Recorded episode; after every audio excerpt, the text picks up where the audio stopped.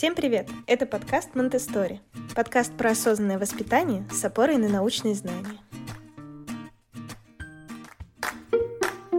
Мне кажется, ответ на вопрос, зачем, может быть, нужна няня, перекликается с тем, что мы обсуждали, когда мы говорили про помощь бабушек и дедушек, и о том, что не всегда эта помощь при всем там желании старшего поколения или нежелании его возможно, а наличие большой деревни привязанности полезно для развития ребенка. Поэтому как раз мне кажется, что няни восполняют вот эту потребность ребенка в том, чтобы у него было ну, некоторое количество разных взрослых, которые заботятся о нем. И наличие няни это как раз вот наличие еще одного человека, который будет с ребенком. Это помогает ребенку который получает вот этот опыт общения с другим взрослым, который все по-другому делает, все то же самое, но вот как-то чуть-чуть по-своему, и это интересно. А взрослых это тоже разгружает, потому что, опять же, до недавнего времени никогда такого не было, чтобы родители были родителями 24 на 7, и больше особо никто не участвовал всерьез в заботе и воспитании об их детях, а сложность работы в целом увеличилась. Потому что мы стали гораздо больше задумываться о том, что вот мы там создаем максимально благоприятные условия для развития личности, которая была бы вот какой-то сложной, самостоятельной, своим каким-то критическим мышлением.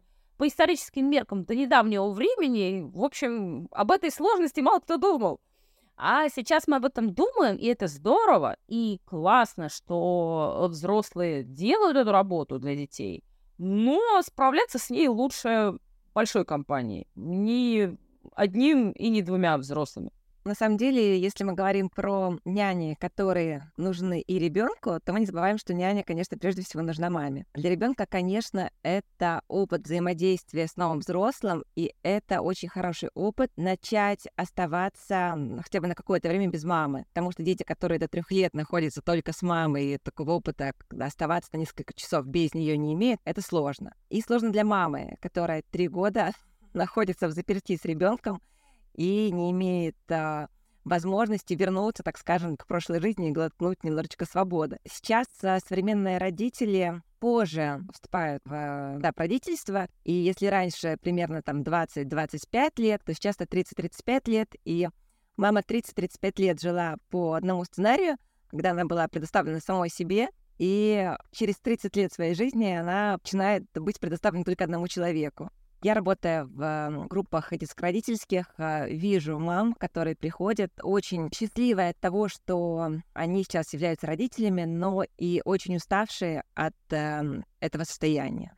И зачастую вот действительно бабушки и дедушки, о чем мы говорили уже, живут далеко. Не всегда есть возможность подключиться у них. И вот няня — это как раз та палочка-выручалочка, которая может быть. Но что есть у родителей — это сомнение относительно того, вообще нужна ли няня. И у некоторых мам возникает чувство вины и ощущение, что «а я сама не справляюсь, а другие справляются без няни. А зачем мне няня? А зачем эта трата денег из семьи, если я сейчас не зарабатываю? И вот эти вопросы, они, конечно, одолевают. Я, работая как педагог, как психолог, всегда маму поддерживаю, говоря, что вы покупаете не только себе свободное время, вы покупаете ребенку счастливую маму, которая может сейчас на 2-3 часа или даже на полдня сходить куда-то, а, заняться своим любимым делом или просто передохнуть с чашкой кофе, и потом ребенку вернется совершенно другая мама. Мы много говорим про ресурс, вот как раз это то, где можно купить да, себе, себе ресурс. Вот Поэтому с точки зрения мам, иметь такую возможность разгрузиться хоть иногда, и не только выбежать по работе, но еще и вот это вот взять время для себя, это, на мой взгляд, крайне. Часто мне задавали вопрос, а как вообще выбрать няню? Как сойтись с этим человеком, найти какие-то общие точки? Прозвучит, может быть, неоднозначно с точки зрения монтессори педагога, но скажу сейчас как мама по опыту выбора няни для трех детей, Наверное, все-таки сердцем. В принципе, когда говорят о том, что выбор в какой-то степени осуществляется буквально в первые там минуты общения с человеком, мой опыт, он э, это подтверждает. То есть, в принципе, в первые минуты либо возникает такая симпатия, доверие, интерес и желание действительно познакомиться глубже, либо возникает какое-то напряжение. И э, в моем опыте вот если возникало напряжение, у меня был только один отрицательный опыт недолгого сотрудничества с одной из нянь, это было временно, и вот то напряжение, которое возникло в первые минуты, оно потом, ну, собственно говоря, подтвердилось. Чрезвычайно положительный опыт общения с нянями, с которыми дружим до сих пор, это вот в том числе вот это первые впечатления положительные. Я еще немножечко тоже про мам, да, свою любимую тему.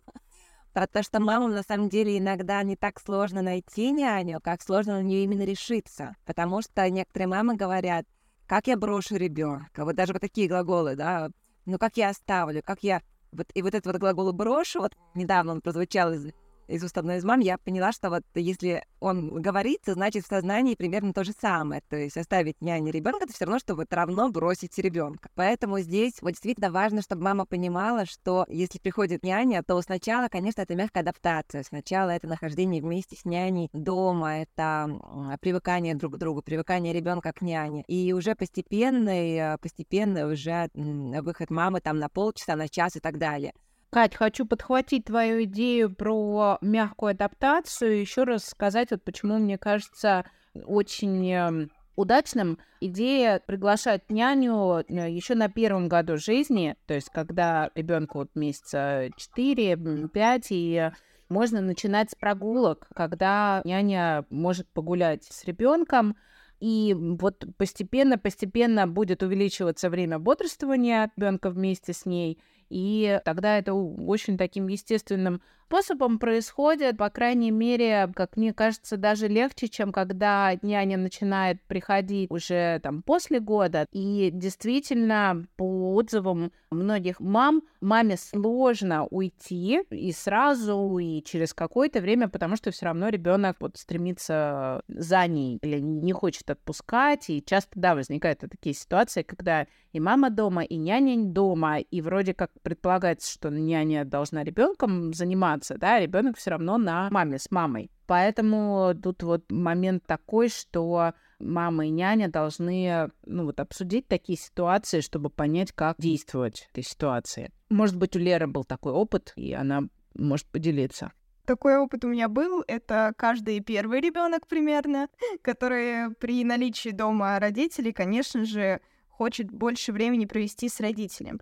Но это в основном первое время и зависит, конечно, от готовности и родителя, и ребенка. В моем случае мы простраивали коммуникацию с родителем изначально, что да, вы дома, но вы работаете, и для ребенка это привыкание, это постепенная адаптация, что да, мама работает, и там папа работает, да, очень грустно, что мы не можем туда попасть, но у нас есть свои дела, мы можем вытереть пол, протереть полки, заправить постель, что угодно. Важно, чтобы родитель был готов к слезам ребенка. Они непременно будут, но это не от того, что ребенку плохо, как-то ужасно грустно и невыносимо.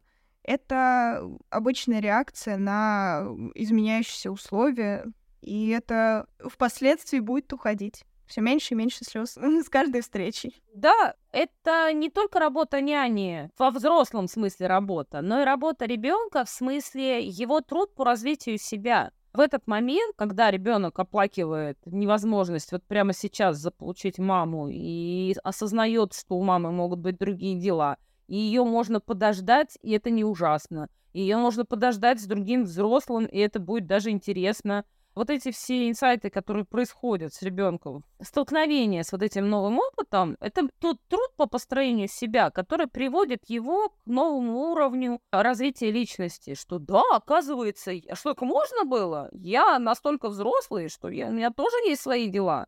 И это очень важный процесс, который происходит, если мы создаем ребенку четкие условия. И да, когда родители соблюдают границы, ребенку гораздо легче эту работу проделать. На самом деле существует два варианта нянь. Это бэбиситерство и, собственно, няни. Бэбиситер — это как раз няня, которая приходит временно, буквально на один, на два раза. И действительно меняют каждый раз по запросу, если там нужно в какой-то день, и берут сервиса няню на один день буквально.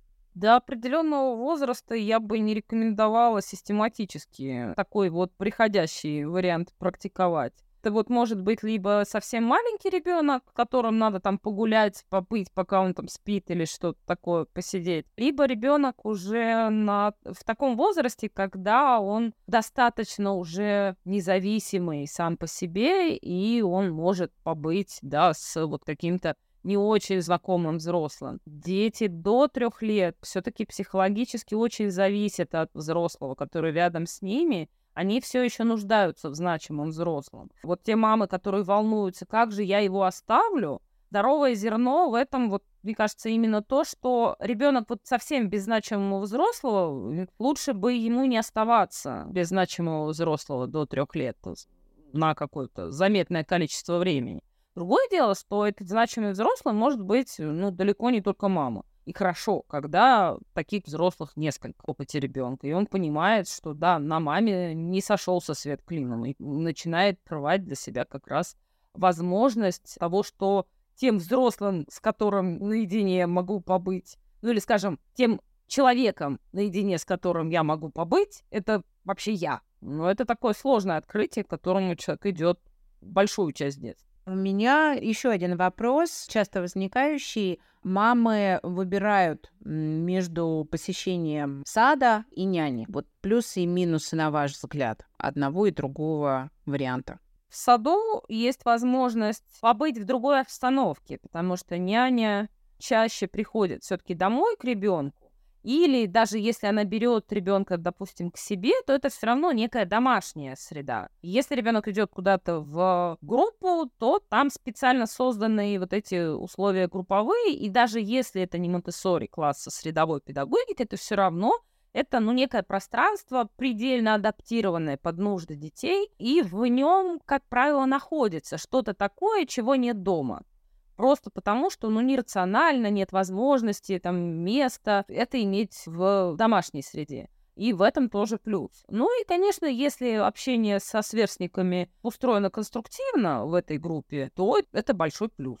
Тогда у ребенка появляется возможность еще взаимодействовать с каким-то количеством сверстников или близких по возрасту детей, чего детям тоже зачастую не хватает, потому что ну, мы перестали жить большими какими-то группами семейными, где вот внутри семьи дети бы пересекались большими компаниями. И сейчас источник такого общения в большей степени все-таки это какой-то вариант садика. Но я вот за сочетание садика большей части и няни на подхвате. Мне кажется, что это оптимально для детей, потому что как раз выход да, в социальную группу, то, о чем вот сейчас Аня говорила, но иногда по необходимости ребенок а, приболел, да, маме надо работать, или же, да, вечером, да, нужно куда-то отлучиться, там, или выходной, да, и няня может быть на подхвате. все таки если выбирать между няней на полноценный день, там, 8-часовой, 40 часов в неделю, да, или сад, то, конечно, на мой взгляд, сад — это все таки то место, где э, ребенку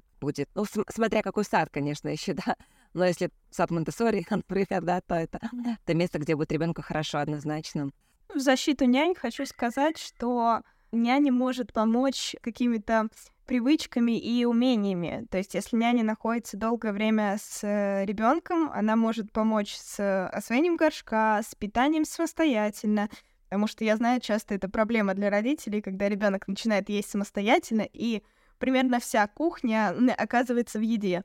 И это действительно можно делегировать на няню. Я, например, с удовольствием вообще питаюсь детьми, и мы потом коллективно все это оттираем. Также одевание, раздевание самостоятельное и полностью подготовка к саду до трех лет, если мы берем сад обычный, который примерно в три года идут, подготовка к этому вполне может быть на няне. Но здесь э, действительно, если такая профессиональная няня, конечно, со знаниями Монтессори метода, то там нет разговоров. Но просто няни иногда наоборот считают, что ребенок не должен да, ничего делать сам, они должны делать это за него. Поэтому важно, чтобы родители тоже все-таки рассказывали, что нам не нужно, да, чтобы вы там полностью кормили ребенка, одевали его, да, и полностью обслуживали. Что важно, чтобы мы вместе с вами были помощниками на пути развития самостоятельности ребенка. А еще поделюсь э, небольшим лайфхаком про сочетание садика и няни. Вот у меня буквально на прошлой неделе вечерняя группа, и одна малышка год и шесть, и очень сложно ей дается адаптация, и мама сидит долгое время уже, больше месяца в группе, и никак, ничего, и никаких сдвигов. И мы с мамой придумали вариант, что пришла няня, привела ребенка. И это был успех. Конечно, мама платит и за занятия, и за няню, но это того стоит. А малышка отошла и начала заниматься, и э, решили, что ее будет водить на занятия няня. Так что вот так вот тоже бывает, что ребенку проще, да, расстаться с менее значимым взрослым. Она любит ее, да, и они хорошо проводят время, остается с няней на несколько часов. Но вот в классе оказалось этот вариант прям очень-очень удачный. Мне кажется, важной возможность работать для мамы достаточно рано, на какую-то частичную занятость, если это возможно, и если у мамы такое желание есть. И мне хотелось бы призвать родителей к творческому подходу, потому что мы говорили, безусловно, э, чаще всего няня это, ну, действительно, некий наемный сотрудник.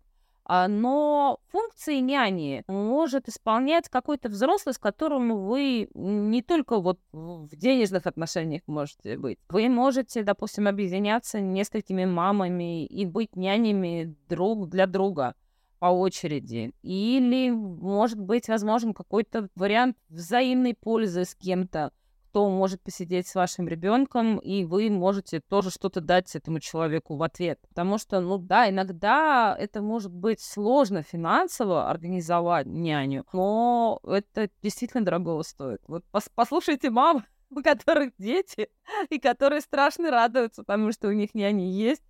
Я думаю, что, да, они не зря ценят это время, потому что оно прекрасно не только для них самих, но и для всех, для всей семьи.